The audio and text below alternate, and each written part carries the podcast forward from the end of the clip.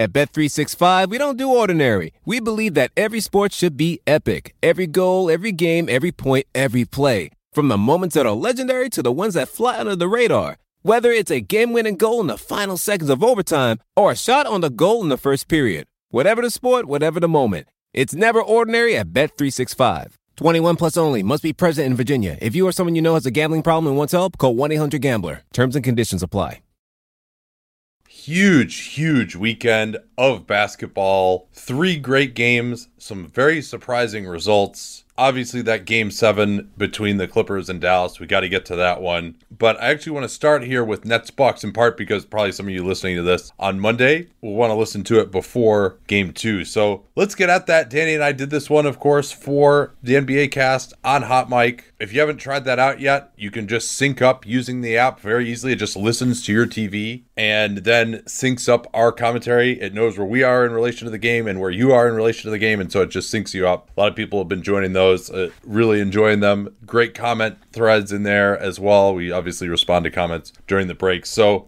this, in the end, was a 115 107 victory for the Brooklyn Nets. It was not that close. It was over with four minutes left in the game. But despite the fact that the Nets won this, we have to begin, sadly, with the injury to James Harden. We do. And it was extremely deflating for pretty much everybody involved when it happened. Harden re injuring that same right hamstring and as Jeff Stotts noted, and you know, as just the experience with all this with muscle muscle injuries, hamstrings are tricky. It's something you and I have said for years. Is what makes this so daunting is that re-injuries often take a long time to heal, and I mean, and so maybe he comes back in the series, like you said, and and I, th- I think this is going to prove true that if somebody can't come back in that game with a muscle injury, they're going to be out at least a week. Harden has already been he missed the rest of game one. He's already been ruled out for game two, and yeah a, a hamstring strain was it? But that i mean that could mean anything obviously. It, it really can. And so it was basically the first possession of the game. And the challenge is really like okay, we, we saw that the Nets won game game one, and we'll go through that detail. But working from here, you know, the strain that this game put on Kyrie Irving and Kevin Durant, can they do that six more times in this series, and then plus how if they can, however much they need to in the next round? Yeah. Well, they only need to do it three times to, to at least get out of here uh, with a win. And, you know, I could certainly see the Bucks getting some blowouts in this series. But it's worth noting, of course, uh, that it's not like the Bucks just completely destroyed the Nets in Milwaukee when they played without James Harden. Both teams were going pretty hard in those two games, and the Bucks did win both of them, and they looked like the better team in those games. But the Nets having home court, and in fact, you know, winning this one pretty handily. Is there something to take away from this for the Nets? I think defensively they had by far their best game against the Bucks. They really, yes, six out of thirty-three point shooting for Milwaukee, very reminiscent of Game One against Miami. But obviously the Nets are a better team, so that's that obviously is going to improve the three point shooting. Khris Middleton, six out of 23. Jrue Holiday, seven out of 19. I think both of those guys can be a lot better than they were. So that's something that's not going to continue. What did you see in this game? And I think I, am going to make the assumption that James Harden is out for the series right now until further notice. I think that's that's probably a pretty fair assumption. And if he does come back, his risk of re-injury would be really, really high. As depressing as that is, because I was despondent when that happened on the first fucking possession of the game for for the net. But what what what may Brooklyn have found in this game that could continue that they could potentially rely on throughout the series? I thought they were really strong defensively, and I mean one one way of describing that is through kind of Milwaukee's offense in that second half in particular. I thought that that's really where things kicked into gear. Yeah, the Bucks shooting 2 out of 11 during that stretch helps. But Milwaukee also they got 13 shots in the restricted area, but they were 6 of 18 from floater and they and they took two mid-rangers. And so I thought that that was important, but arguably more important than that was that the Nets were defending relatively well and they they weren't giving up a ton of free throws. They gave up a fair amount. They gave up 11 d- during the half in total, but that's not ridiculous when you consider the physical disadvantage that the Nets faced during that same stretch. And like as John Hollinger noted, and a few other people, like the the Nets, I think that was in the fourth in the fourth quarter. The Nets committed four fouls in the first few minutes, and then the Bucks still didn't shoot, didn't use the bonus until I think it was three minutes left in the game.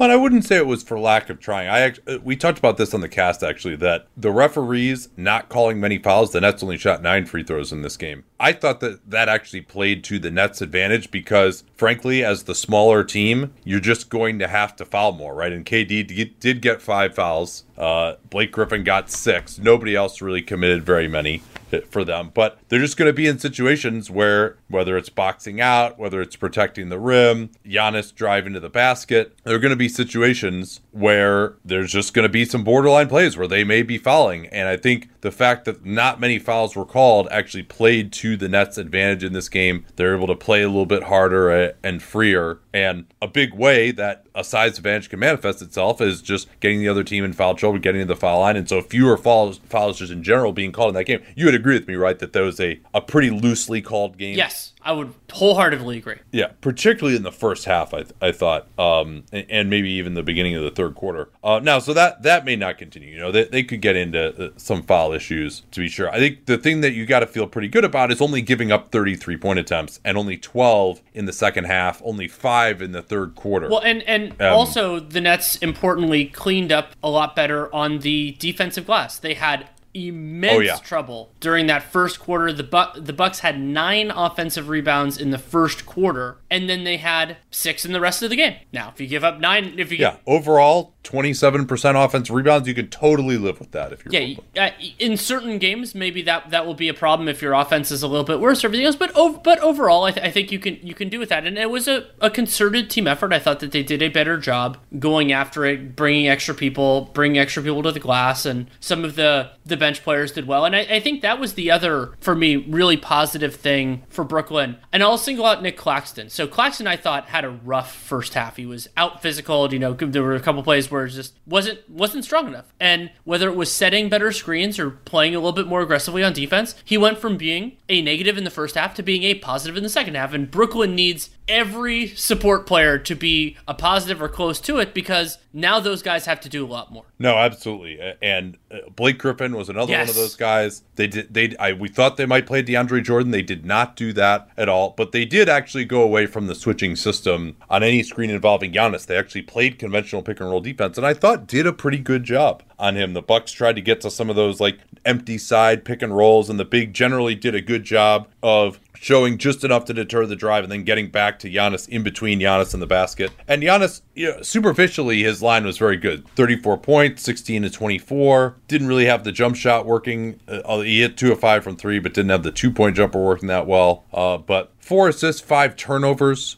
That's not amazing for him. And he just wasn't able to set up the three point shooting. So uh, they kind of, yeah, the Bucks kind of beat him up on the interior, and Brook Lopez got a bunch of, of shots in there. But you know, Middleton and Holiday weren't really able to abuse their advantages. I think both of those guys can do better uh, on on that score in their one on one matchups. Particularly Holiday going seven of nineteen was a a surprise. He missed some good bunnies around the rim. But the it didn't get so bad at the basket that Brooklyn had to like crazy help and again, you know, you'd think, hey, they're shooting so poorly from three, so that's why they're sucking in so much, and the rim wasn't going as well. So why weren't they giving up way more threes? But they didn't, especially in the second half. The the Bucks just kept trying to mash into the paint. They also just don't. They have more guys standing around the paint. They've kind of emphasized having more guys in the dunker spot this year. Brook Lopez in particular was only 0 of 1 from three. You know, there was a time, many times in the last few years, where he would be spending most of his time out at the three point line. He did almost none of that in this game. He was he was really trying to run the floor post up, try to duck into the charge circle post up, and he got some fouls on that. He was 8 of 11, but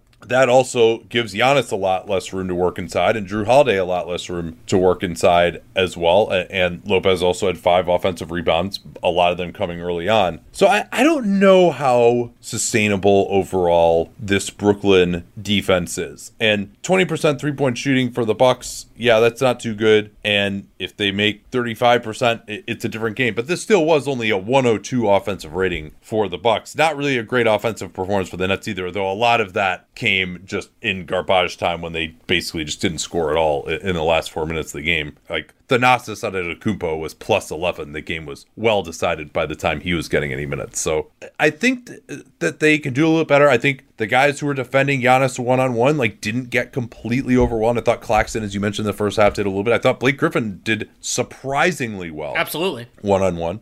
Um, The other aspect of their defense that I think was big, and I think this was big just overall for the Nets. I referenced it Anthony Davis going out at the beginning of game six, and then what happened to the Lakers, them getting completely rocked. Kevin Durant, I thought personally, made sure in the first quarter that that wasn't going to happen to the Nets. That they were, he was just playing so hard defensively in that first quarter and just really set the tone that the Nets were not going to be rolling over in this series, even without James Harden. And he, perhaps rightfully so, still thinks of himself as the baddest man in this series. And I think despite Giannis's 34 points, he was the best player on the floor in game well, one. Yeah, I think you, you had that tone setting, and then I think you also had the tone setting of how little Durant and Irving sat during that first half, right. where we wondered how Steve Nash was going to change the rotation with Harden out. Typically, what the Nets have done is have Durant and uh, Kyrie play the whole first and third. And then they both sit and Harden runs the show and, and you know works his magic and then those guys come back in and you you you finish you finish it out with you finish out and everything else. And so like, well crap, that you can't run your you probably can't run your normal rotation with any of those three because one of them is out and, and the way you structured it. And so instead, the solution in the first half and art and pretty much in the whole game was okay, well they're just not going to sit. And so Kyrie Yeah. Kyrie sat less than 1 minute in the competitive yeah, portion which was truly incredible and Durant had a couple of minutes at the very beginning of the second, and then I, th- I, believe he had a couple minutes at the beginning of the fourth. And that's a lot to take. You know, it's going to be challenging for them. But the idea that they were going going hard after this one, and yes, it's true. Like if you look at the comparison, that you know, Kyrie played 45 minutes, Durant played 40, and Giannis, Middleton, and Holiday were much less than that. Now those guys didn't play the end of the game; they would have been at about 40. But for me, the criticism of Budenholzer for his rotations in this game is not that he didn't play his very best players enough it was that he didn't play his next best players enough, and he also played Jeff Teague. And so yeah, and also that some of the combinations. sure, really yeah, and that and that's actually where I wanted to go. So for me, the most telling part, other than playing Jeff Teague, um, trust me, we'll get there, was the primary times, and, and I mean, it's unfortunate for so many reasons, but one of them being on that first possession, the defensive assignments were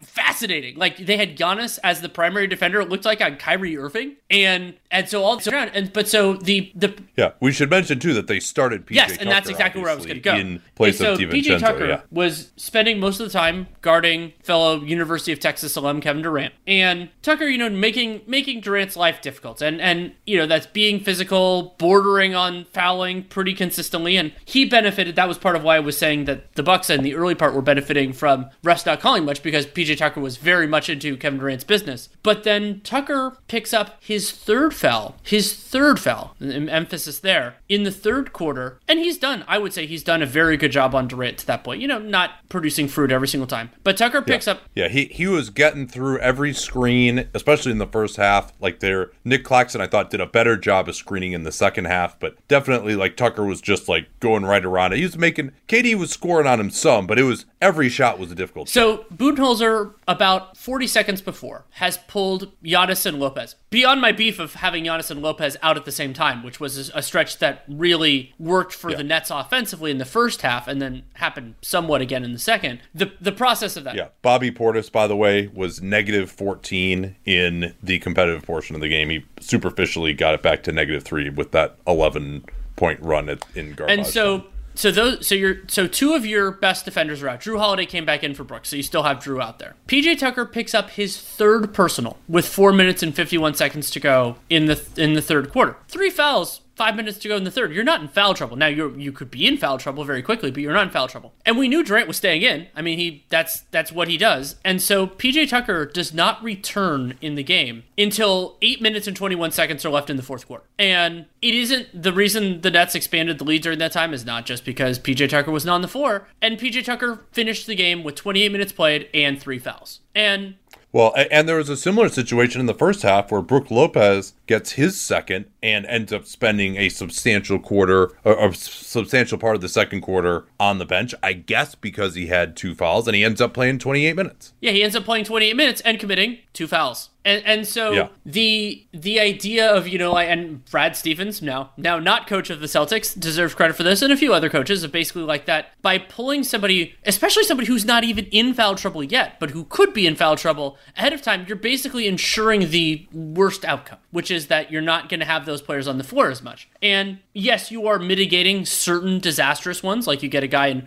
real deep trouble and for the as as we're talking about foul trouble the Nets completely avoided foul calamity at the end of the third quarter when Durant should have been called for his fifth. And uh, on a play when when Brook Lopez should have gotten his second and one to end a quarter in consecutive quarters, but instead he instead they just called it a a, a made basket and not an and one, which it should have been. Yeah, no, that was a that was like he fouled him in It was two a horrendous no on call. that play, And- both a blocking foul and he had his arm. But so with. Budenholzer, so okay, so PJ Tucker and Brook Lopez, two players that they also don't really have cogent replacements for. It's not a circumstance where you have a Lopez twin or some other forward defender that you can put in the game. Like, yeah, if you have that circumstance, then maybe you can be a little bit more cautious, a little more judicious with those guys. But Budenholzer doesn't have those players. He doesn't have that luxury anymore. And so that was, I, I thought that was a significant problem. Now, yes, blaming him for the the Stars playing way less than the Nets guys. The Nets guys went really hard. You know, they played a lot of minutes. They burned the candles. Yeah, they, they were on pace to play 39 minutes. Exactly. So so so that part that part of it that part of it. I'm not I'm not going to throw any any dirt on Budenholzer. But the other guys I think it's totally deserved. And part of that, I mean, he had those those quotes which I mocked afterwards about we have a deep bench and like we need to play these guys. No, you don't. You you do you do not have don't. a deep bench. They didn't have a deep bench before DiVincenzo got And so Bobby Portis has not like has not proven himself to be a playoff player against high level opposition. Jeff Teague should not be on the floor in a playoff in a competitive playoff minute at all. Oh yeah, Kyrie Kyrie just completely rocked him in isolation anytime they got And- matched up.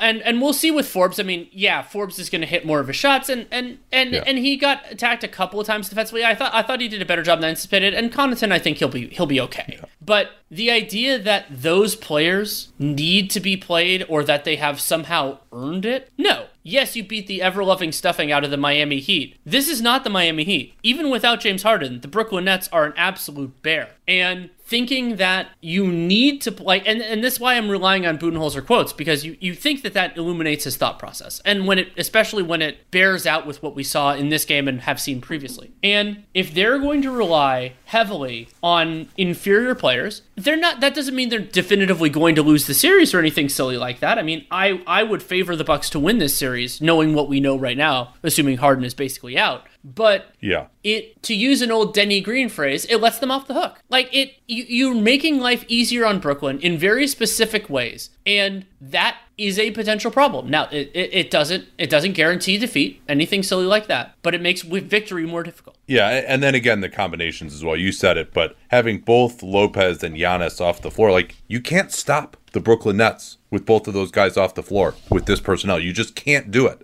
You have you you have the you have the luxury of two elite rim protectors. Awesome. And yes, they played really well together. I thought there were some points when Giannis and Brook out there, like that created real trouble for Brooklyn because they would like, you know, you'd be navigating one and Giannis Giannis got a got a deflection or a block. He had two credit for two blocks in this game. But having the both of them is not as valuable as having one of them on the floor at all times. So obviously there are, are a few things that I, I think both teams uh, can clean up, and some things that are just going to accrue generally to the Bucks' advantage. Once again, the the three point shooting and. and the Bucks are going to have games probably where they shoot 45% from 3 in this series, and in those games it's going to be very difficult uh, for the Brooklyn Nets to keep up, you would think. Obviously the minutes, the fatigue level, particularly given the amount that Kevin Durant had to battle physically in this game. uh, You just wonder how much how long in this series he can continue to do that. Yeah, I mean when he was going after Brook, when he was trying to defend Brook Lopez on when the when the Bucks were on the defensive glass, and then he was coming down the other way and trying to take a shot. It's like that's so much. Yeah, work. and you know, KD potentially getting in foul trouble is something that could happen as well. The Bucks had 14 turnovers. I don't think they are going to turn the ball over that many times. Although Giannis has been extremely turnover prone in his bad playoff games. I think that was that was just a big part of, of his game. I want to talk about the key stretch as well, where KD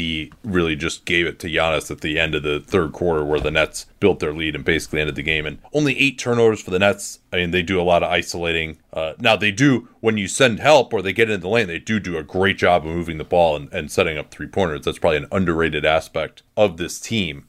But another thing that I thought was fascinating in this game was transition, and the Bucks actually were had a very very high percentage of their possessions in transition, and they were just absolutely terrible at converting. Whether it was turnovers, the Bucks always run, but they're actually not that efficient of a transition team historically. In part because they run for threes a lot, and obviously when you're missing your threes, it makes your transition stats look pretty bad. And this was an exceedingly fast game too, and maybe you know that's part of the thinking with Budenholzer that he's going to rest his guys more in the first half because he really rested his guys more in the first half. Like Giannis only played 17 minutes in the first half, and that they were going to outlast the Nets, but unfortunately there was no last five minutes of the game that mattered for them to outlast them in. But and I think actually playing faster in this game at least, I don't know if this will continue, was better for the Nets because they hit their threes and they just got more plays in transition. The Bucks defense is so good at protecting the rim, so the Nets getting to the basket could occur more in transition just they couldn't load their defense as much and then i thought also that the bucks in the first half particularly kind of when they were getting pretty good shots less so in the second half that they really let the nets off the hook on, with some early threes bad threes like probably you know if they had took 18 threes Agreed. in the first half i would say maybe like seven or eight of those were just like feet not set quick release and that's how they play. They want to play fast. I get it. But against this team, I think that you can work for something better. Uh, and so that's something to consider uh, as well. I do think though there's some some more things that the Nets can do to create advantages against the Bucks, and one of those things is they didn't really run that much pick and roll at Brook Lopez or Bobby Portis with KD and Kyrie. Portis he gets out on the floor in double teams, and usually he's out there with a group that can't really, not some of their best athletes, they can't really fly around that much. So anytime if you're going to get double team, anytime you run a pick and roll with Bobby Portis, like that's pretty good. Do more of that. Now you can work the ball around, and your main guys don't have to work that hard on those possessions to create an advantage. And then Brook Lopez obviously is he's not leaving the paint for any reason. Basically, at one point they tried to get him further out on the floor, but it, not much of that. So KD in particular, I think playing pick and roll, and just the Nets screeners got to just, and they started doing this in the second half, as I mentioned, got to just set better screens uh, against PJ Tucker in particular, and to just get KD the separation because it's not about slipping out of there and rolling to the rim for your advantage. It's set a hard screen and just get KD one on one against Brook Lopez, and he's just going to shoot a 17 footer right in his face every time. Uh, so that and uh, also screening more uh, off ball screening for Joe Harris with whoever Lopez is guarding. I think that could be really effective as well. Uh, that that's something that they can go to, particularly if they're not going to play Kyrie and KD for the entire game, basically. Um, anything else you got in terms of like potential adjustments? No, I'm happy you brought up the, the, the, the, screening and the KD stuff. That was something we, we talked about a lot in terms of an, of an improvement that they do. I think in other games, they'll probably need to go to DeAndre a little bit. I thought Blake played very well overall. Oh, yeah. Making four of nine threes. Yeah, that, that was a huge thing, too. For him to be able to stretch out to the three point line and make them and be a credible threat, I thought was huge. But to have another option in case that's not working, in case we see some more of first half Claxton instead of second. Now, I think Claxton, a lot of the improvements that he made will continue. Um, Um, but I, I think that there there could potentially be a place for him in this series, and I think the long the longer they wait and let because I don't think I mean the last time I I can't remember the last time I really watched got extended minutes from DeAndre when I was watching, but I, I he didn't look completely. No, I mean it's yeah it, he hasn't played basically since those games in Milwaukee uh, over right. a month ago. And I thought that Mike James gave them some nice energy. We'll have to see if that continues. Yeah. Like you could see his defensive limitations come to the forefront. Like I think the challenge in many ways for Steve Nash is going to be understanding like which of his other guys make sense in that moment. And I thought that the other thing that they that the Nets did really well in the late part of the game that they continued, like the other part where they put the dagger in, was getting moving the ball around and trying to have it find Joe Harris, which actually I think that relates to something that the Bucks can do better, which is threat identification, which is there it isn't always necessarily run around, run around, hope that every hope that everybody gets covered. If you're guarding the other maybe the best catch and shoot guy in the league, sometimes maybe you want to concede the other shot to a guy who's a little bit more limited and make sure that Joe Harris doesn't get the easiest shot that he can make. I I agree with you on that. The Bucks can they just take Teague out of the rotation completely? And I certainly wouldn't want him to be out there when Kyrie is out there. Uh, although you also run the the potential risk of getting him involved to, uh, with Kevin Durant. I might try to stagger him and Portis. And they only really have one point guard type of guy if you don't play Jeff Teague. Now Bryn Forbes all right, he could dribble it up a little bit. Maybe you just make Giannis the point guard.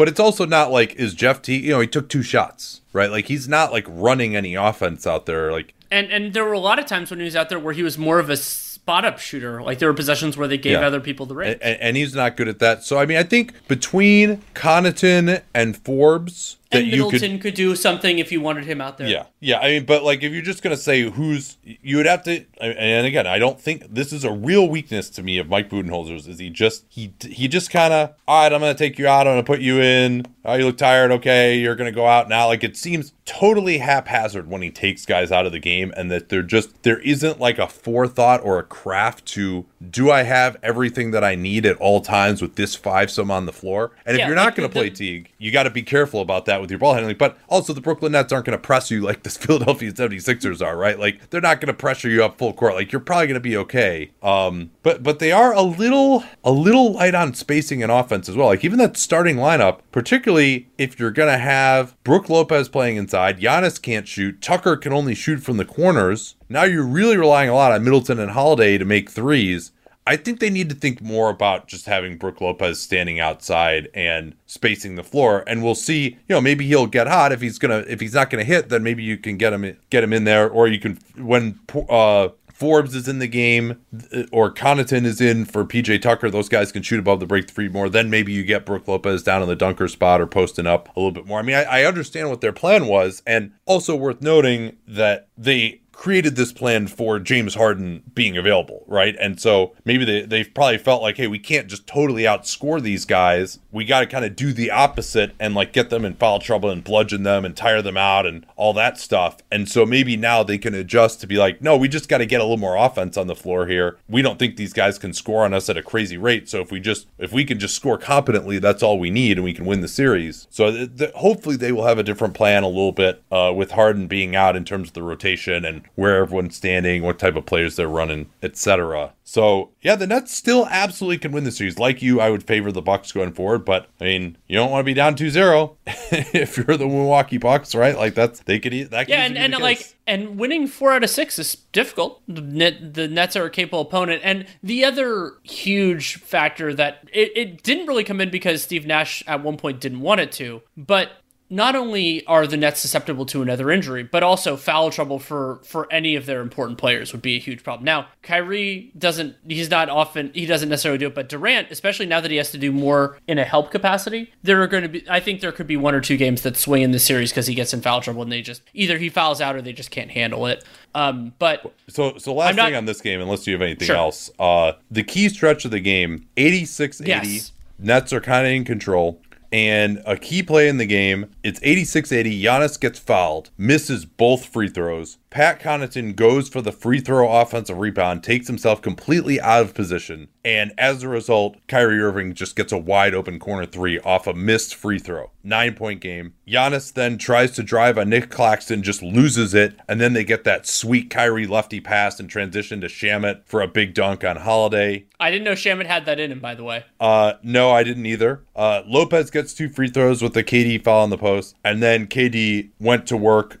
drove past Giannis Tucker is out of the game at this point. Giannis is guarding him. I thought we were going to see Giannis on KD from the beginning, and I think it became pretty clear why we didn't because KD I thought really struggled with Giannis. Maybe that, or, or sorry, Giannis really struggled with KD, which I think maybe that'll change. But so KD drives by Giannis. He hit just a ridiculous, like cold blooded scorer floater over both Giannis and Lopez. Then the Bucks and Draymond Green actually tweeted about this of like you can't just put Giannis in pick and roll. It's too easy to defend in the postseason. This is kind of an example of that where the, the Giannis is the pick and roll ball handler. They're trying to just I think it was Teague trying to set a screen for him and Jeff Teague standing at the dotted line trying to screen for Giannis. Like you're not gonna it, yeah it's Landry Shamet there, but like what what are you gonna do if you're Jeff Teague? Like okay now you just created a double team. Like Jeff Teague doesn't have anywhere to roll. He's not gonna pop out to the three point line from the dotted line. So Giannis just dribbles around, dribbles around nothing happens, and then he just backs up and shoots a three, which he misses. And then KD gets a rip through move on Giannis and gets two free throws. They're in the bonus. Well, we should talk about that challenge just briefly. oh um, yes, yes. So originally they called they called a foul on they called a foul on Brook Lopez. And is that correct? Yeah, they yeah, they called a Yeah, foul and on, it would have been an over the back breaker free throws for KD. Yeah, it would have been two free throws for KD, which he presumably would have made. And they did not rule it a foul on Durant, which would have been his fifth. Instead, they ruled it a jump ball, and then the Bucks the Bucks won the jump ball.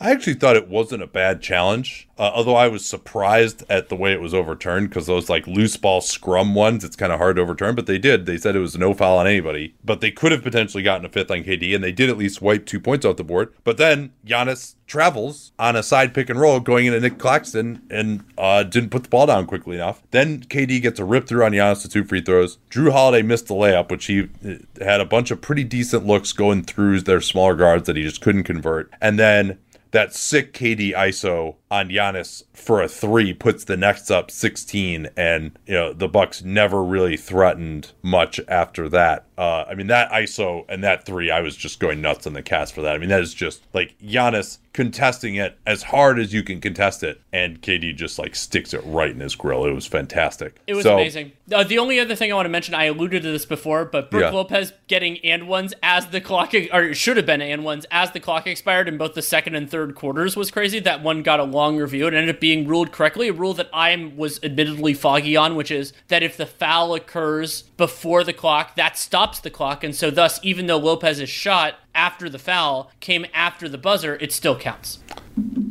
Yeah, because once once the foul takes place, it's basically like an untimed down, which I always enjoy in, in football. So yeah, this would be interesting. Particularly, I mean, down 1-0, you got to win four out of five to avoid a game seven. I think the Bucks can do that. I think they can come back with some good adjustments here. They have the superior personnel, but maybe the loss to Divincenzo, if it means Teague playing more, and it may still, that's uh, that's going to be interesting. And for Brook- Brooklyn, you know, I don't know if they can get this much for Mike James. Like their guards did an awesome job of rebounding as well. Blake Griffin did an awesome job, awesome job of rebounding. Blake hitting those threes is so huge. Like if he's not hitting those threes, then all of a sudden maybe things change a little bit as well. But then maybe they go to DeAndre. Uh, although I think th- they're not going to go to DeAndre until either they lose a game or guys get in such bad foul trouble regarding Giannis that they just have no choice. All right, let's get now to the big, huge game, the game seven. Looked like it was shaping up like it could be a classic as the Mavs surge into an 81 76 lead in the third. And then all of a sudden, the Clippers go on a devastating 21 2 run, and the Mavs never really were able to threaten after that. And, uh, you know, I, I want to just, you and I, I did this solo for the cast today. You and I haven't talked about this at all. So I was just curious. I wanted to know, like, what some of your big picture thoughts were having watched this game since we haven't talked about it at all. So I, I thought that the Clippers continued something that had been true for a lot of the series, where the, they were forcing the Mavericks into a very difficult choice. Either Kawhi Leonard is going to kind of get his get to get to the get to his spots, or you're going to concede really good looks to their support players. In certain situations, if your defense is bad enough, you concede both. And what was profoundly different from this game than I, I think this was game six. I could be wrong, and it was five, but I believe it was six is that not universally, but in a larger proportion than previously, those support players made their shots. And so Marcus Morris, who had an absolutely brutal Yeah. go of it in And it was game six, by the way, you're Yeah. thinking of, where only Reggie Jackson, Kawhi, and Paul George made threes. They only Right. made 10 for the game. Yeah, and so like Marcus Morris, one of 10 in game six. And I wouldn't say that his looks were significantly better in game seven, but he was 8 of 5, 7 of 9 from 3, took some of them confidently. Reggie Jackson was 3 Yeah, of 8. that, that's what it was. The the confidence, really. I'm glad you said that because hitting his first couple made him start to hunt that shot because he was passing up shots.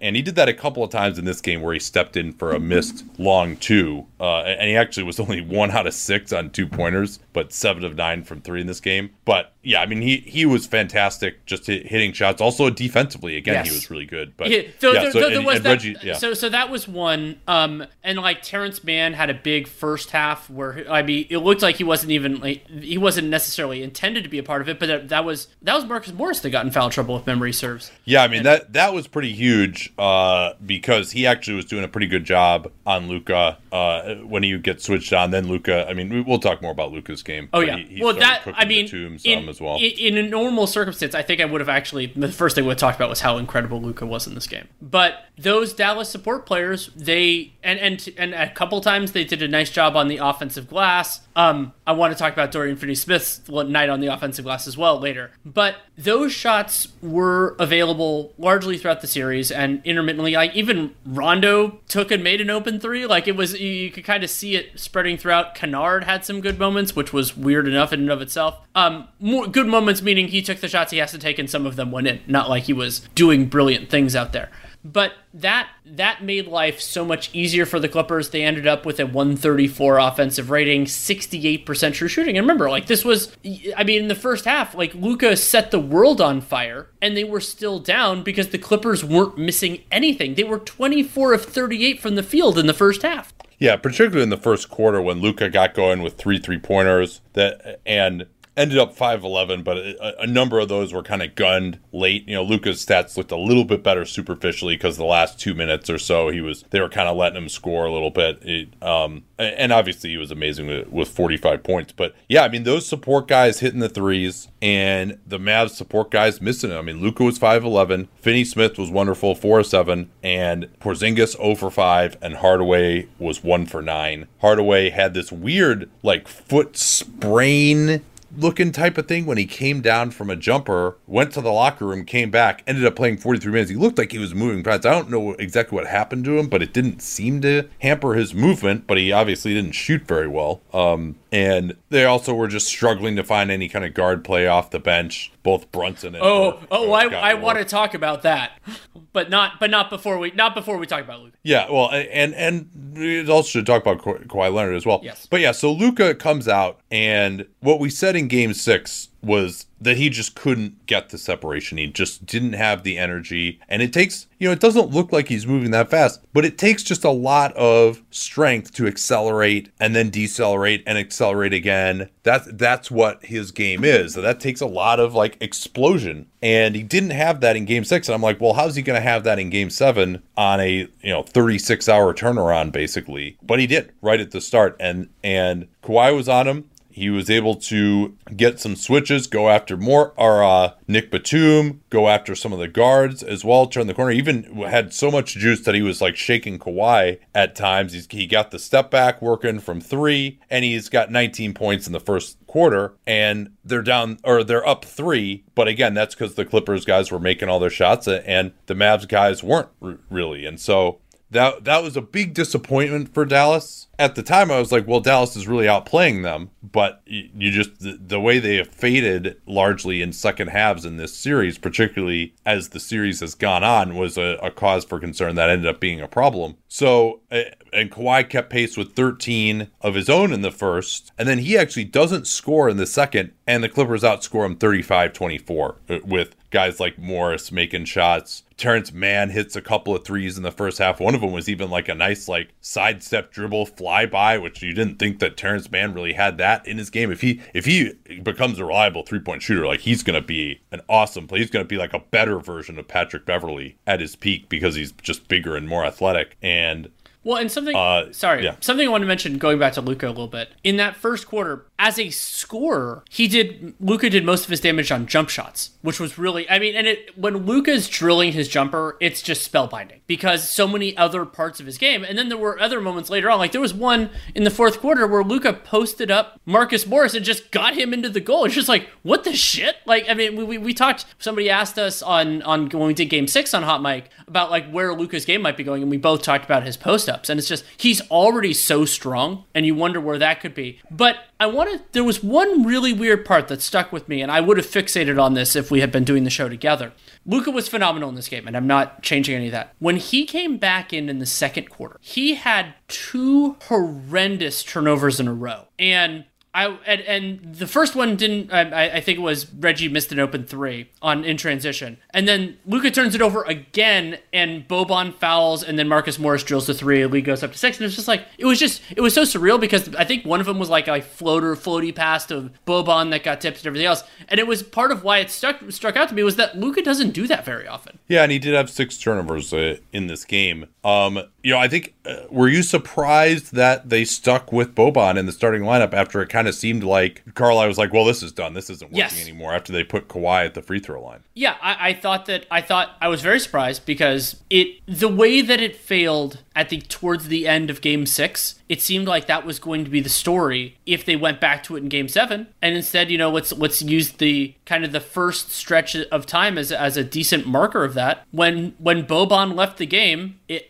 they was basically tied, and then Terance Mann had just drilled a three. I think that Terance Mann had just hit a couple of them, but I think it was it was a three right there, and so that was the only reason the Clippers were up. I, I thought that they that, that they were up at that point It was nip and tuck throughout that, and then in the third quarter when Boban was in is when Dallas did that run. So they went from eight points down to five points up when Bo and then and then Boban came out, and I don't think it's like then then then the Clippers came back because Boban was out or anything crazy like that, but it was like oh no, sorry, they went they went eight points up, and I think they had already lost some of the lead if memory serves when um when Boban came out. And anyway, Yeah, but but nonetheless, I mean, he played 31 minutes. He was negative one in a game that they lost pretty significantly. Um, you know, I think it worked offensively. Still, part of the reason it worked was because for some totally dumb reason, and this is even with Marcus Morris guarding Boban as well, who had done a pretty good job on Luka. They're just putting two on the ball in pick and roll, and I don't, I don't every single time, literally every single time they did that, the Mavs got a great shot. And Luka just always makes the right decision out of that. He's so tall. They had one time finally where they actually got a deflection and a steal, like in the second, it, like in the fourth quarter Yeah, when the game was like and- uh, and- largely out of reach. and already. to his credit, Boban also made some nice passes in some of those situations yeah, too. When Porzingis cutting in along the baseline had some dunks. Kristaps Porzingis low usage opportunistic cutter was such a weird development in this game on the last couple games where like he was standing in the corner not really touching the ball not doing a whole heck of a lot Porzingis actually mixed, missed all five of his threes but he had some opportunistic cuts and was able to finish those for dunks and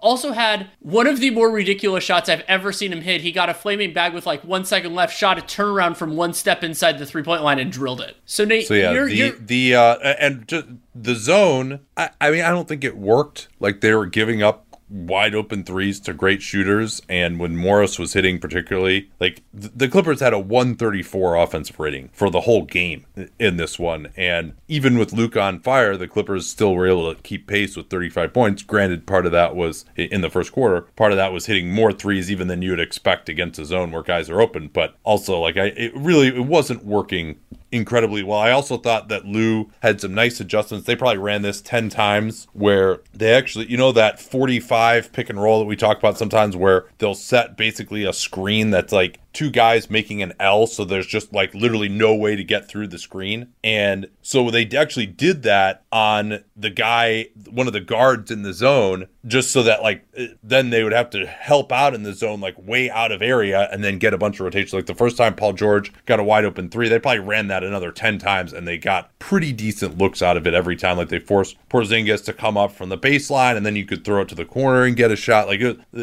definitely brought, brought out some good stuff. I thought they could have gotten to trying to get the ball to the free throw line a little bit more than they did, but they were lighting up the zone. I, I think it, it was really, you know, the whole Boban thing was so they could get enough offense because they just didn't have an option to stop the Clippers anyway. Like they just weren't able to do it regardless of who was on the floor. And so they figured we got to just go to our best offensive lineup, which was with Boban and hope, hope that they trap him, which trap Luka, which uh, It was so ludicrous when you too well. consider that what happened in game six was when they trapped it went terribly and when they didn't trap it went fine. And then they go back to the trapping in game seven. Yeah, they there were 40 possessions according to Synergy of zone that were played by the Mavs. Basically, anytime off of a make or a dead ball when Boban was in the game, that they went to the zone. And you know, I did think that Kristaps Porzingis he's going to come into some fire. We'll, we'll actually, I guess we'll kind of talk just overall Mavs situation at the end here. But what else do you have from uh, uh, the meat of the game here? I really liked Jalen Brunson this season. I thought that, you know, his finishing around the rim, we did a whole thing on a 15 and 60 about it, like they, the, and, and all that. And the Mavericks could not generate reliable offense in the half court when Luka Doncic was not in the game. They could not do it. And the Clippers are have a lot of defensive talent, though a lot of times that defensive talent isn't in the game. Like for example, Kawhi's minutes were largely squaring with Luka's in this one. And that's a huge problem. And I like Brunson, and but I mean, and, and that was something I talked about a little bit back in the time. Was that like Brunson's on offs look really good, but part of that is because the Luka, the Jalen Brunson Luka minutes have been better offensively than when Brunson's having to run the show by himself. And I think he'll do better. Like I don't think that's a circumstance, but maybe they want to go to. I mean, they had some. I mean, Trey Burke was on the floor a couple different times in this, but I think Carlisle's gonna need a different theory of the case during that, at least in these high leverage times, because part of why Luka is playing so many minutes is that they don't have anything that they can go to to generate offense in those minutes, and you can't survive. Well, the other thing I thought too is just they they needed to do more to get Luka the ball when he's not just like straight up isolating. They Sure. ran a couple of sets like they had they put Burke in the game, had him run a side pick and roll, and then they threw it to Porzingis at the opposite elbow, and they're denying Luka, and then Porzingis could kind of hit him on a little backdoor. You know, a lot of teams kind of run that now. Hit him on a little backdoor on the move. They scored off of that, uh, which worked pretty well. But yeah, or just e- even like having Luka running out of the corner or something, you know, especially to do that, setting a screen with one of the guards uh, who they did not want to switch on to Luka. Um, I thought that those Clippers guards largely did a very good job. Part of, you know, Finney Smith hit a couple of threes on, on those pick and pops. But Jackson, Kennard, I thought Kennard in particular actually did a good job of just stepping out on Luka just enough and then, you know, forcing him to give the ball up. Uh, Luka was not able to get much of an advantage going downhill uh, in those pick and pops being set by smaller players to involve the Clippers guards. And I would also give Ty Lue again credit for the adjustments. So the specific plays he had against the zone were good. And he didn't play Rajon Rondo in the second half, Yeah. who didn't deserve it. Rondo did hit one three and he did have one nice hit ahead pass, but he also was really throttling the Clippers offense in the first half when they just weren't guarding him. And you know he had or he had a bunch of plays where he because he couldn't hit a shot he was like trying to cut under the basket where like he's not going to finish that. He's just gumming up the works for like like Paul George had an ISO uh, on for example where Rondo just runs right under the rim and Paul George can't drive because of that. So yeah like going to Kennard instead of Rondo I thought was pretty inspiring. Going to Mann instead of Rondo was pretty inspiring. And like credit to Ty to play Luke Kennard and Terance Mann over Patrick Beverley and Rajon Rondo in this series. Like that, that is good coaching. And it, like, yes, he did not have his team ready to play in the first two games by any stretch of the imagination. They had so many dumb errors in the first two games, just giving up dunks at uh, key times of the game. And yeah, the Mavs had a crazy outlier shooting performance the first three games, which didn't continue. But they also really, really improved their defense quite a bit, and particularly you know down the end of games as well. And he he pushed the right buttons. He benched Zubac as well. Played Kawhi and George the minutes that they could handle. Those guys did not wear down at the end of games, so he he focused on that and played those guys the minutes that they could play. And yes, the Clippers had more talent. This should have been a shorter series than it was, but part of the reason that it wasn't was Rick Carlisle, who's come in under some fire here, particularly it seems like locally in Dallas. Like, uh, I'm sorry, you thought the Mavs were winning the series? Uh, Like, the, yes, okay, they were up 2-0 and they're up 3-2, and fine, you want to say it's like some big collapse. How the fuck do you watch this series and say the Mavs weren't getting every single bit out of the talent that they had available? I mean, I think it's just that they were even close to in this position. I mean, he basically Rick Carlisle pulled Game Five out of his ass with this Boban zone adjustment. Uh, Like, and some people are saying they stuck with it too much. I don't think so because What else was what else was working? Right. Like like you just had to go get to your best offensive group. Porzingis can't score one on one.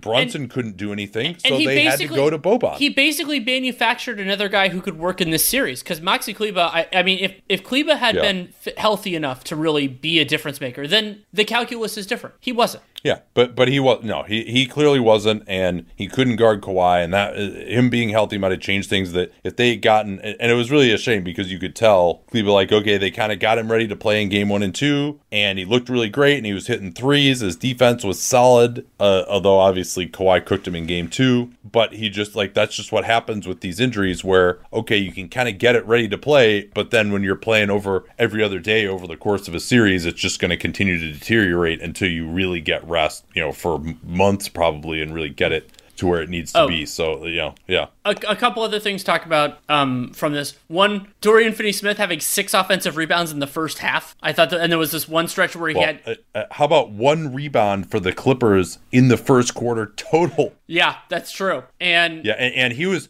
that was uh, that was pretty good because he was getting guarded by the likes of Reggie Jackson, and he just went right to the glass and beasted him. Boban had a bunch of offensive rebounds as and, well. and it's and it's partially the Clippers aren't a great running team, and partially like he was working his ass off to get back when he didn't get the rebound, and so they weren't really sacrificing anything. Also, we gave him we talked a lot about the special performance that Kawhi did in Game Six, but here are Kawhi Leonard's full stats for the series: thirty-two points per game on sixty-two percent from the field, forty-three percent from three on five point seven per game, eight assists. Or sorry, eight rebounds, five assists, and spent most of the key moments of the later part of the series guarding Luka Doncic. Incredible performance by him. Yeah, and that he was still able to be the stronger of those two guys at the end of the game was pretty remarkable, especially considering he's what like nine years Luka's senior or something like Something that. Something like that. And, and also, John Schumann had this stat. This is the second highest e field goal percentage ever for a player averaging 30 points per game or more in a playoff series in the last 55 years. And some pretty crazy names on that list LeBron in some of those Toronto series i- in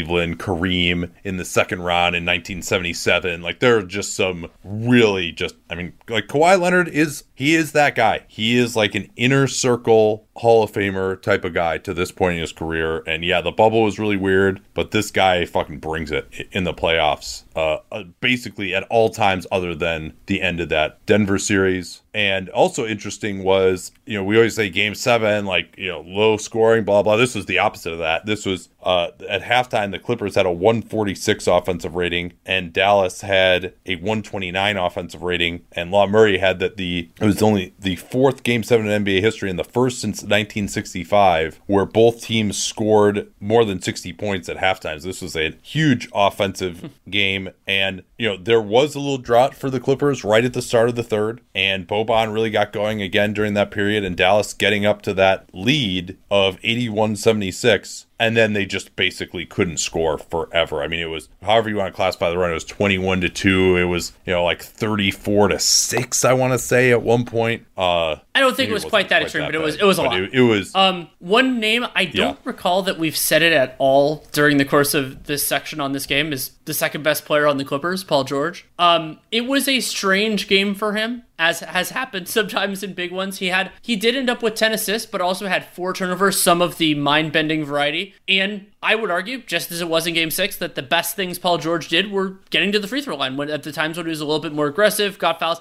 I thought a couple of the fouls were a little bit charitable, but most of the time I thought they were pretty reasonable. And so PG ended up with 22 points on 20 shooting possessions with four turnovers and 10 assists. Yeah, the 10 assists uh, was big. I mean, he's always going to have these ball handling flubs that are going to look really bad. But uh, he was solid in this game. He was guarding Porzingis most of the time. And that's, you know, people want to say, well, why was Kristaps Porzingis not more involved offensively? Well, because he had Paul George on him. And so if you ran a pick and roll with him and Luka, then they're just going to switch Paul George onto Luka. I mean, that was like, at least, like, the Clippers did have to burn their second best defender. And, it, and actually, they burned Kawhi Leonard early in the series on Porzingis, and that I think was actually you know a big mistake by Ty Lue. Um, so yeah, I mean we'll do a preview at some point here of Clippers in Utah, but I do I do have a hot take right now. I think the LA Clippers might be my favorite to win the championship right now. So uh, just gonna leave that out there. We'll we'll talk more. Uh, they could easily lose this series to Utah. I, I'm not. I, sure. not emotionally But- ready to predict anything on the Clippers yet. With the amount of times that I the the amount of times that I got to. things wrong in this series. I mean, I think the only thing I got right was thinking that the Clippers were going to win Game Seven after the first six games happened. Um, and I guess my overall series prediction was Clippers in six, so that wasn't too far off. But the the way this series ebbed and flowed, Yeah.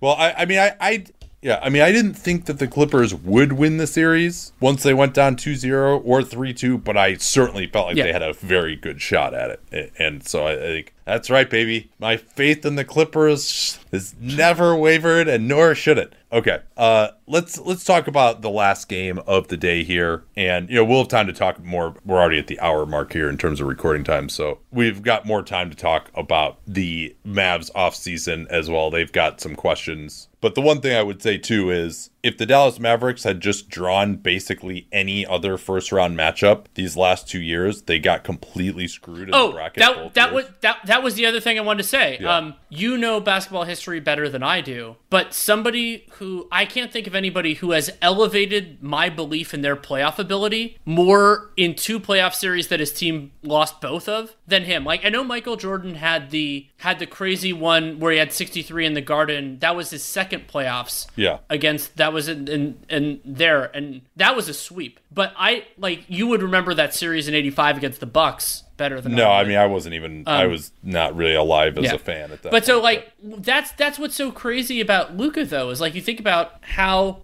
how we th- you know that he what he was able to accomplish in these series against a game dangerous opponent and being the the alpha and the omega for their offense is phenomenal and like it's it, it is a it is a funeral but it is a Viking funeral for Luka Doncic in these playoffs. Yeah, I mean, really, what this Mavs team was like, very similar to 2018 Cleveland, where you've kind of got like this shooting big as your second best player. Kyrie is gone already for that team. You just got this heliocentric guy, and you've got shooting around him. But, you know, those Cleveland teams never had to play in the Eastern Conference a team the quality of this Clippers team by any stretch of the imagination. And no, it's a great accomplishment to get as far as he did. But you also have to wonder, you know, especially being in the West, how far can this Luka versus uh, with a bunch of shooters strategy really take them? And they tried to get better defensively this year. It sure as hell didn't work in this series. They got completely destroyed to the point that they had to do this Boban zone thing to keep up offensively. All right, th- that's enough on them. Let us now get to what John Hollinger called the drunkest last five minutes of a game he could remember in a long time. But uh, that that last five minutes, we'll talk about it. But I think ultimately it is ancillary. I mostly agree. So let's talk about the meat of the game here. And uh, obviously,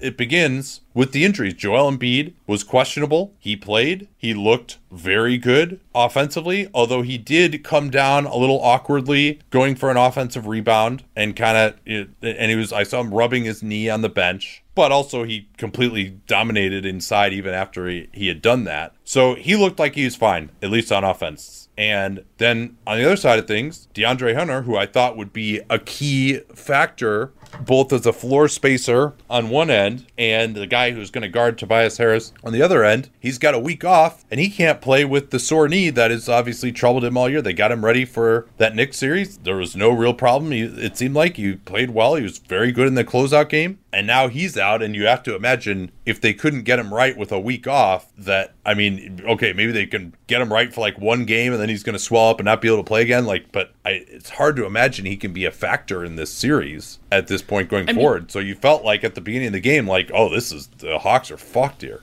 You did, and Hunter played 34 minutes in Game Five. He played in. He didn't play a ton of minutes necessarily in all those. Remember, he, he was coming back. He barely played in the end of the Hawks' regular season before the playoffs, and then got a week off because the Hawks uh, were high enough in the seeding that they didn't that they didn't need to play in the play-in. So yeah, that was really deflating. Solomon Hill started in his place, and through the meat of the game, I I mean, I I just kept on thinking to myself like how could this other than injuries, how could this be more disastrous for the Sixers? I mean, the early part of the game was it I don't think they do this kind of masterclass because it's a it's a good product, but it was a masterclass on how not to defend Trae Young. like they were just the the multitude of failures that they had of giving him shots or like the, my favorite one was Joel Embiid moving so it was I think it was at the towards the end of the first quarter. Joel Embiid basically conceded the floater. Then Trae Young didn't take it. Then he moves over and Trae Young lobs it to Clint Capela. Where it's like he got both things. It wasn't like you didn't take away anything. And Trae, you know, had had a 35 and 10 game he, Yeah. and and he Tw- missed some shots. 25 in the first half too, which was Tw- yeah. one of. I mean, this is supposedly a good six. I mean, this they flirted with It being the number one Sixers defense. It is a good Sixers defense, but I mean, Trae Young destroyed them. Absolutely, completely destroyed them in the first half with 25 points. I forget how many. He had like six assists or something too, but he was just controlling absolutely everything, and they just had no answers, no plan. I mean, the Hawks took 23 threes in that first half, and most of them were wide open. Yeah, 13 of 23 and, from three in the first half. But yeah. and well, I, I will say Bogdanovic ended up five of twelve from three, and he hit a cold blooded one at the end, which was uh, the the the rest of it was not cold blooded for the Hawks at the end, but that that was, and he hit two just like on the move quick guns where I was the ones that, from the New York series where I was like,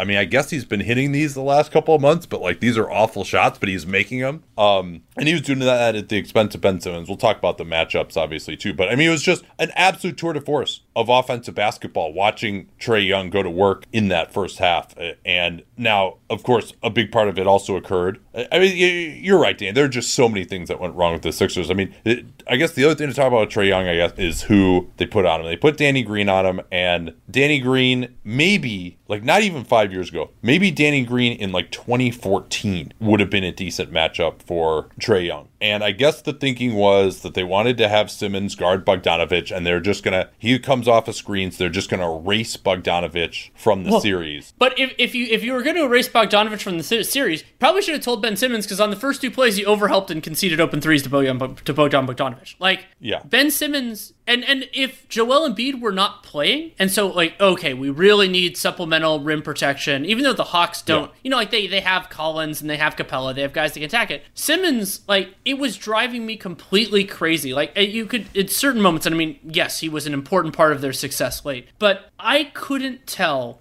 whether he was failing to whether he was failing to execute and he was freelancing and just being like okay like I, i'm just gonna try to be disruptive and i'm gonna do all this stuff or whether they just had a completely trash game plan I, I, it could be either. I'm genuinely unsure. But one of those two things in those because like there were so many situations where you would see somebody who was like limited in other ways or you'd see them con- you'd see the Sixers conceding something and you're like the Hawks are a very good team, but you don't have to concede everything. Like you could take some of these things away. They have the, the Sixers have wonderful defensive talent.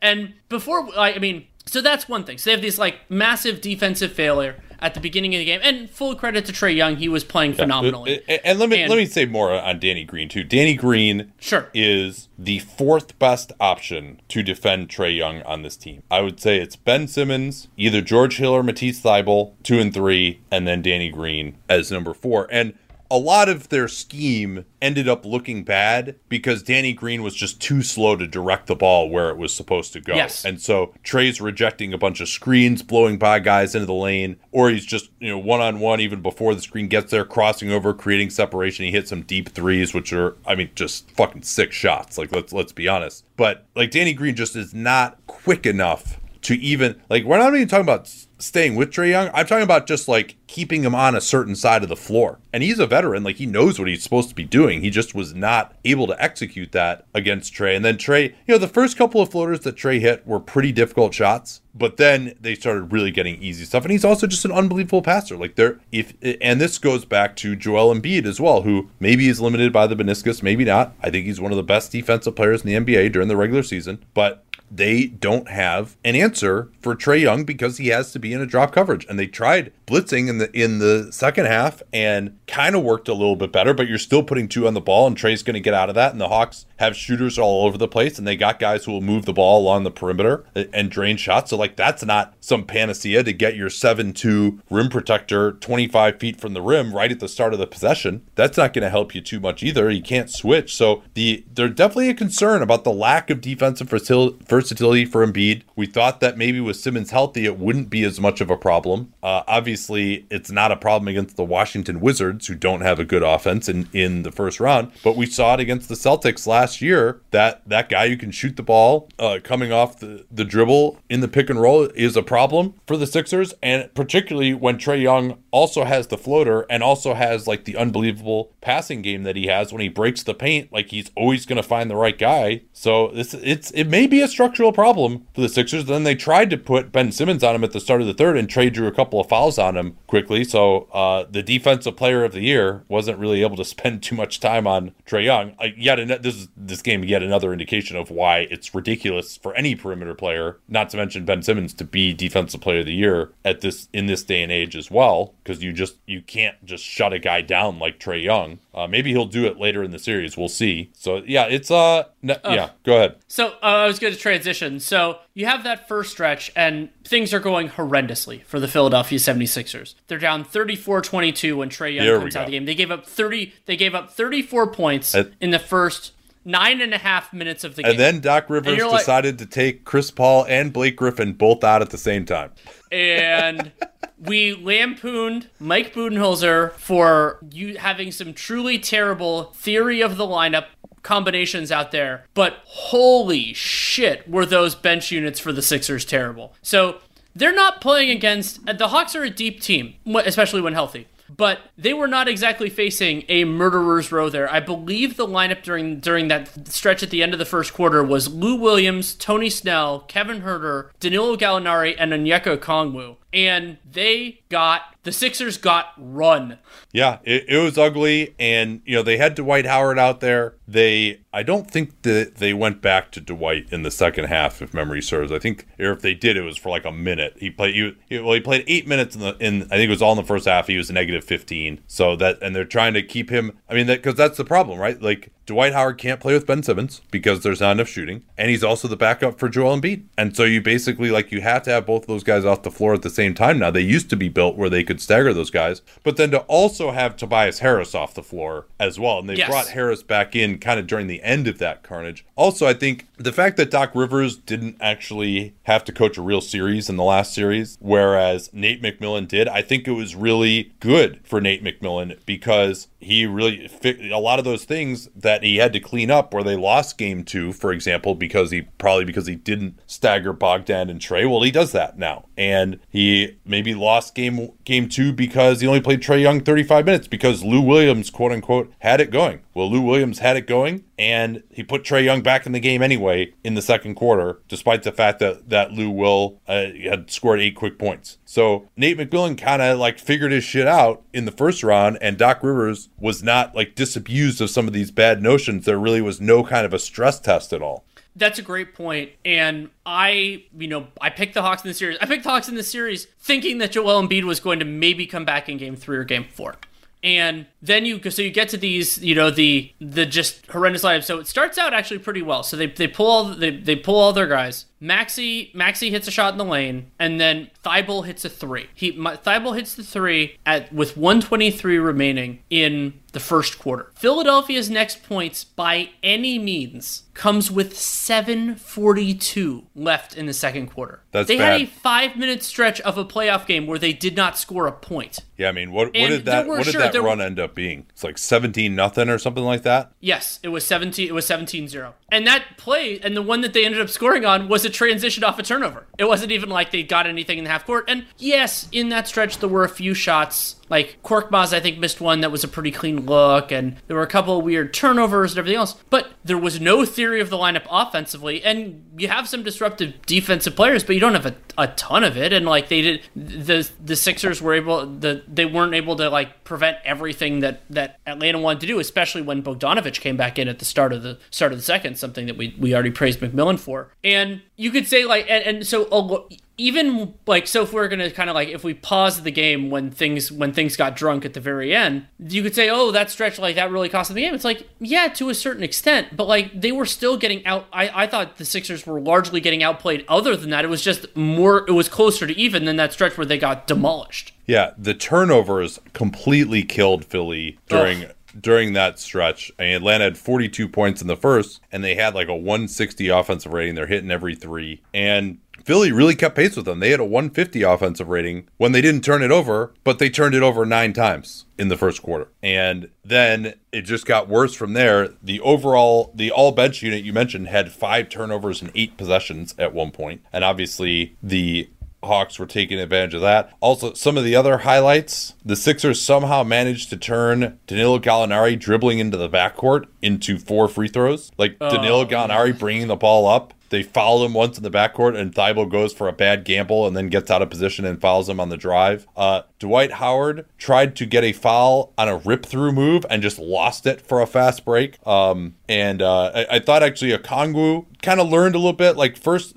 Tyrese Maxey went at him three times in pick and roll. The first time Okongwu gets too far up on the floor and Maxey blew by him for a layup. The second two times he stays back and, and got stops on him at the rim. So obviously the adjustment for Philly has to be that you. I mean, I understand why you're going to take Embiid and Simmons out at the same time if Howard is going to play. So the adjustment is Howard's going to not play, and then maybe you're going to move Ben Simmons to center in those minutes when Embiid is not on the floor. If you are going to play or, Howard, I mean, in, yeah. in, in some of them you just have Tobias Harris. Right, right, yeah. I mean, that's your other option if you must play Dwight Howard, who I just I don't like having that rim protection doesn't really seem to be like that amazing in this series. Uh, we'll see. He could maybe play a little bit better than than he did, and, and it wasn't all his fault, obviously. There's, but it, it's just tough for them to score when when he's out there. And uh, Shake Milton played one minute and had to travel and then was taken out of the game immediately. uh, George Hill only played 11 minutes and was negative 17, didn't even like get close to a look at all. I, I would like to see more of him playing with the starters. And I think that him as a possibility guarding Trae rather than Danny Green, I would like to see them try that if it's not going to be Ben Simmons from the start. Ben Simmons says he wants to guard Trae more, but he complained that he got some of those touch fouls and got in foul trouble in the third. Um, Joel Embiid though did look really good. Do you agree uh, offensively? Yes, I, I, absolutely agree. And there were there were some a few limitations from the movement that we saw defensively, but no, he was extremely dominant. A criticism and I, I think that a criticism for me of Clint Capela is that I thought, even though Joel Embiid wasn't hitting the jump shot, I thought that he didn't challenge that enough. I th- I think generally you should make Joel Embiid drive more often anyway, just because he turns the ball over a bunch. But when somebody's dealing with a messed up meniscus, and you want it's a it's more physical work for them to do it, and yeah, they don't have the greatest rim protection, but I thought he was conceding he was conceding some easy shots and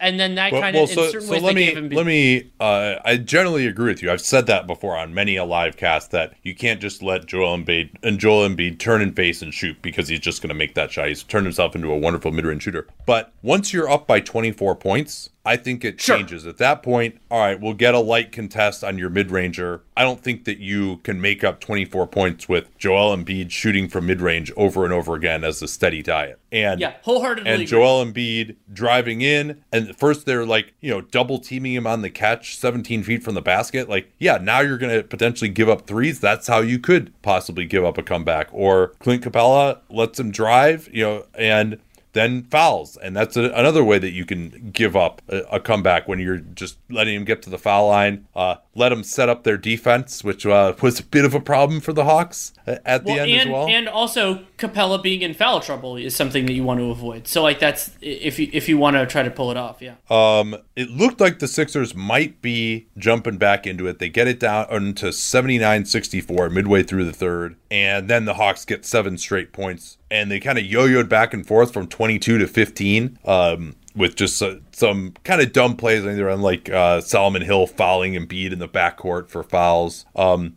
they did try playing Trae Young and Lou Williams together along with Danilo Gallinari for a little bit, and Lou Williams still with that firepower out there had like a terrible zero pass possession at the end of the third. Um, but I, I was still just struck by how easy it was for the Hawks to get open threes. 47 three point attempts in this game. Like they are too good of a shooting team to allow to shoot that many threes. And they, you know, they only made seven of their last 24 after starting off 13 to 23. But I mean, Gallo and John Collins and Bogdanovic, Trae, if he's able to create space, like Bogdanovic getting 12 three point attempts, like that's just way too much. But because they've got Embiid out there, I mean, basically, whenever Embiid was out there, and obviously Danny Green exasperated things with poor defense at the point of attack, Trae Young is getting penetration or they're putting two on the ball, and the Hawks who move it around, they're basically just able to get open threes against this team anytime. And so maybe Philly, I think they got better personnel, like they can clean it up a little bit more. They can avoid making mistakes. They can just be better about where they're pushing Trae Young. They could just put a little bit more pressure on him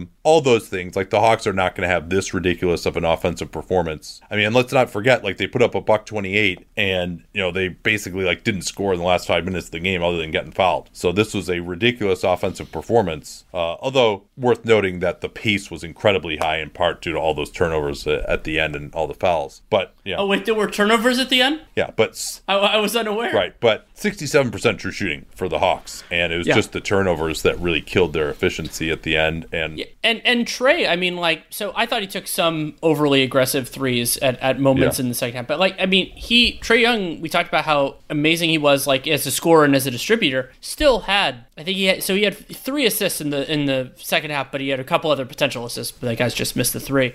But Trae Young, he was three of ten from the field, missed three of his four shots in the paint. He made a couple mid rangers and missed all four of his threes, but they were still generating good looks. Like even even in stretches, except for the very end of the game, which we'll talk about shortly. That the, that part of it, I think, has to be concerning to Philadelphia as well. Is that even when the shots weren't falling, they were good shots what Philly did best was they, in certain circumstances, prevented shots from happening in the first place. But you can't build the whole thing out of that. It's just it's impossible. Yeah. Now Philly has good enough personnel that I think they can adjust and learn to deal with Trae a little bit. Also, a lot of people complaining Agreed. about the foul line. Uh, guys, Philly took 35 free throws and the Hawks took 21. But, you know, and obviously a big part of that was Embiid 14 to 15 and Simmons eh, getting intentionally fouled, which, uh, yeah, we'll, we'll talk about that. And, and, in fact, maybe we shall right now. I uh, what a just a drunk end of the game. I mean, it really had everything. Philly starts pressing. Atlanta has to burn through all of their timeouts with still like 90 seconds left in the game. As a result, they get a five seconds. Trae's getting pressured up in the backcourt. He turns it over. Kevin Huerter is just like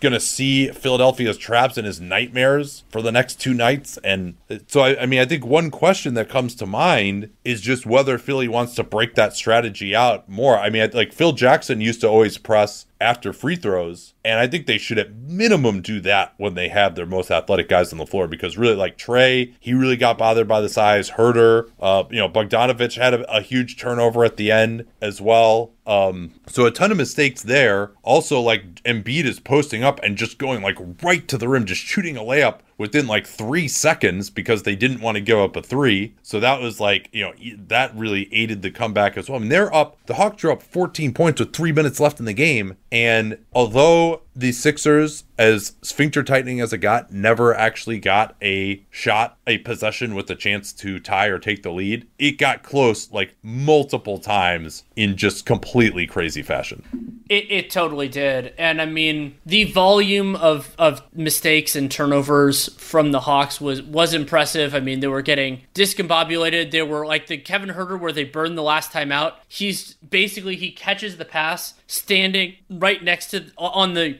offensive side of half court, and the Sixers are like, "Oh, sweet, free possession," because they trap him, and then he ends up calling the timeout. Yeah. So then they have no. Hubie had a left. great point on this, and he would know because he used he used to press all the time. That you got to do one of two things when you catch the ball against a press. You got to either pass the ball immediately, or you need to attack. You cannot just stand there, and particularly you cannot just stand there if you just crossed half court and you're on the sideline. Then you really can't. Like if you catch the ball there, you need to just attack into the middle of the floor with the dribble or make an immediate pass. And now Huerter did have one really long pass that had no steam on it. I I I am convinced. So Hubie Brown and I love Hubie gave Huerter a ton of credit for that pass. I don't think he knew that John Collins was there.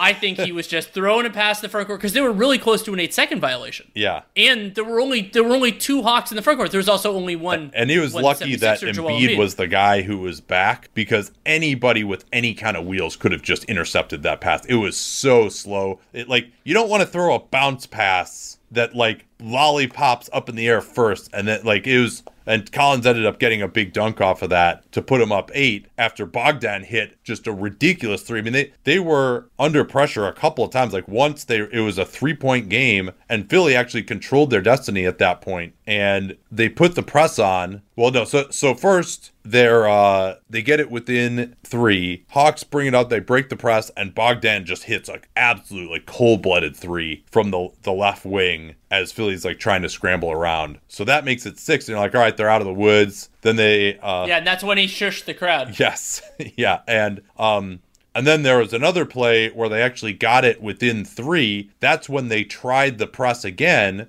afterwards. Uh, who is it who hit that three to get him back within three again? I think it was Curry who hit that. And No, I, I um I was remembering that Tobias Harris. Li- oh, yeah, there were there were three a bunch I- of times. uh, Like let me actually hit a look it up. layup. I'll tell you. Hold on. Um, did they go to the intentional foul on Simmons up six? They did, right? Yes, they Oh, did. yeah. They and they did it and they did it immediately. They didn't let any time run off the well because you have to do it when he's involved in the action. And Yeah, so so, So they're up, up six, six. 38 seconds left. They foul Simmons. And it, like I understand what the thought process is there, which is okay, well, Ben Simmons, A, like the worst that's going to happen, he's going to make two, and a three is what can beat us. We're up two possessions, and both of them are threes. Or we'll you know the worst thing that could happen? The worst thing that could happen is you have to inbound it in your own half with no timeouts. Apparently well and no time going off the clock. I mean i think at that point Right. you'd rather force the like because they're gonna have to take they're inbounding under their own rim. They're gonna have to take at least 10 seconds to bring it up and score. And like they basically they gotta hit two threes to beat you. Yes and and like you said right like inbounding under your own rim at least you're doing that with 28 seconds left in the game instead of 38 seconds. So simmons one out of two they get it in and then trae young immediately gets it stolen by harris who goes in for an easy layup and then it's a three point game and that's when they they keep the press on. And this was there was basically there probably would have been no way to get the press off at this point. Uh but you're they're down three 28.7 left. So a 4.7 differential. I'm pretty sure the sixers are out of timeouts at that point. Oh no they did actually have a timeout left at that point. So taking the press off maybe you do it and you say hey we're just going to play defense. But it was working so incredibly well and they couldn't even get the ball over half court that i think just keeping it on was still the right decision. Yeah, and that's and that's the Huerter Wally. Yeah. that was this play. yeah, and then also, you know, it was a killer that Collins got fouled by Embiid as he's going in for the dunk. Uh, well, let's see. No, I'm sorry, that's incorrect. Uh, that may that put him up. No, so that was no. So so they that this was the clear path. So Embiid, so it was it was the two. So Huerter throws the lollipop, Collins catches it, and Embiid's kind of falling down and fouls him. They rule it a clear path foul. So they get two in the ball. They get the two, and then and, and so then that pushed it to a five point game. And then before like a foul or anything else, they get another dunk. So and an and one on that dunk be- too. They got And an they and a one on the dunk. five point So- possession. They're up three. They had a five point possession with 16 seconds left. I totally forgot about the fucking clear path because so much other weird Yeah. shit happened. It's an eight point lead with 16.5 left. Like that is unblowable, and yet they almost. it. Challenge accepted, almost. And then and then they this time they intentionally fouled again. That was after it was after. a well, they waited a whole 1.6 seconds this time to let that run off the clock. Yeah. Yeah, and then this was the incredible sequence where Simmons makes the first, misses second, not intentionally as far as I could tell. I mean, it's It was like way kinda hard to tell short. It would have been. I mean, it was a smart move to miss it, but I don't. I don't think he has that level Yeah. of control on his free throws. Let's put it that way. So so exactly. So so they're they're the orig- preliminary though they were down eight. Then the Sixers down seven after the break. And then it's like it's like the master. Uh, it's like the beauty of how you could score quickly. And Embiid gets the rebound and immediately gets an and one. so so it goes from eight to seven to eight to seven to four, and then it's like oh shit, now they're gonna trap again. yeah, they, have get no timeouts. They have to inbound again.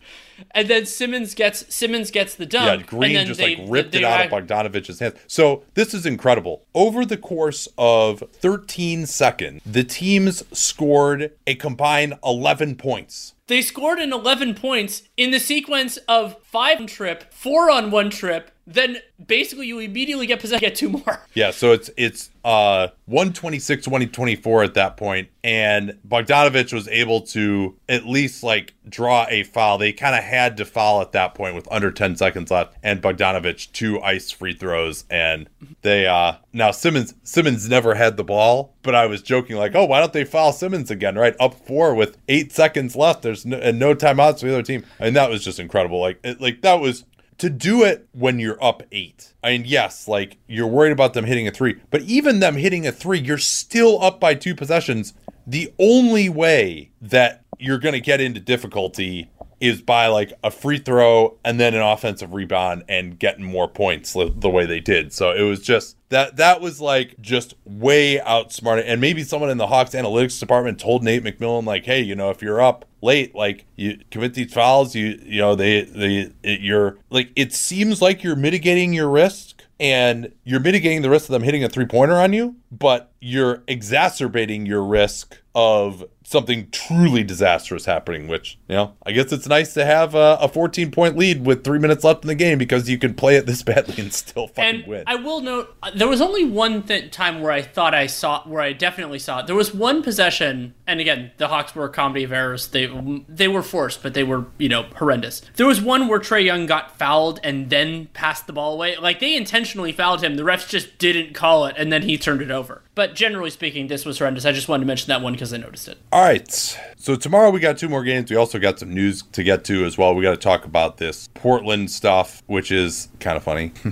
we'll get we'll get to that, but probably time to wrap up here. This this is a fun though. We a lot of stuff to talk about in these games. They were really fascinating. I always, I mean, game ones are the ones where I'm usually the most interested to talk about the series because we're learning so much in those series. And you know, my prediction is that the Sixers are going to just completely destroy the Hawks in game two behind the home crowd. They're going to win by 20, and Embiid's going to have a bunch of dunks, and everyone's going to be celebrating. But I mean, Joel Embiid is probably going to be questionable for every game in this series. Like his knee could easily be like quite swollen right now and quite swollen tomorrow. And I mean, I would guess that he was feeling pretty damn good if they let him play and he looked good, but like with the injury that he has, like that can kind of happen at any time. And we've seen him just like miss playoff games with like no notice before. It's uh it's always an adventure. And if Embiid does not play in game two or he's limited, they did play him his full minutes, 38 minutes. If he's limited, watch out. They could be in big trouble in this series. And uh, we'll talk to you tomorrow night after Bucks Nets and Suns Nuggets.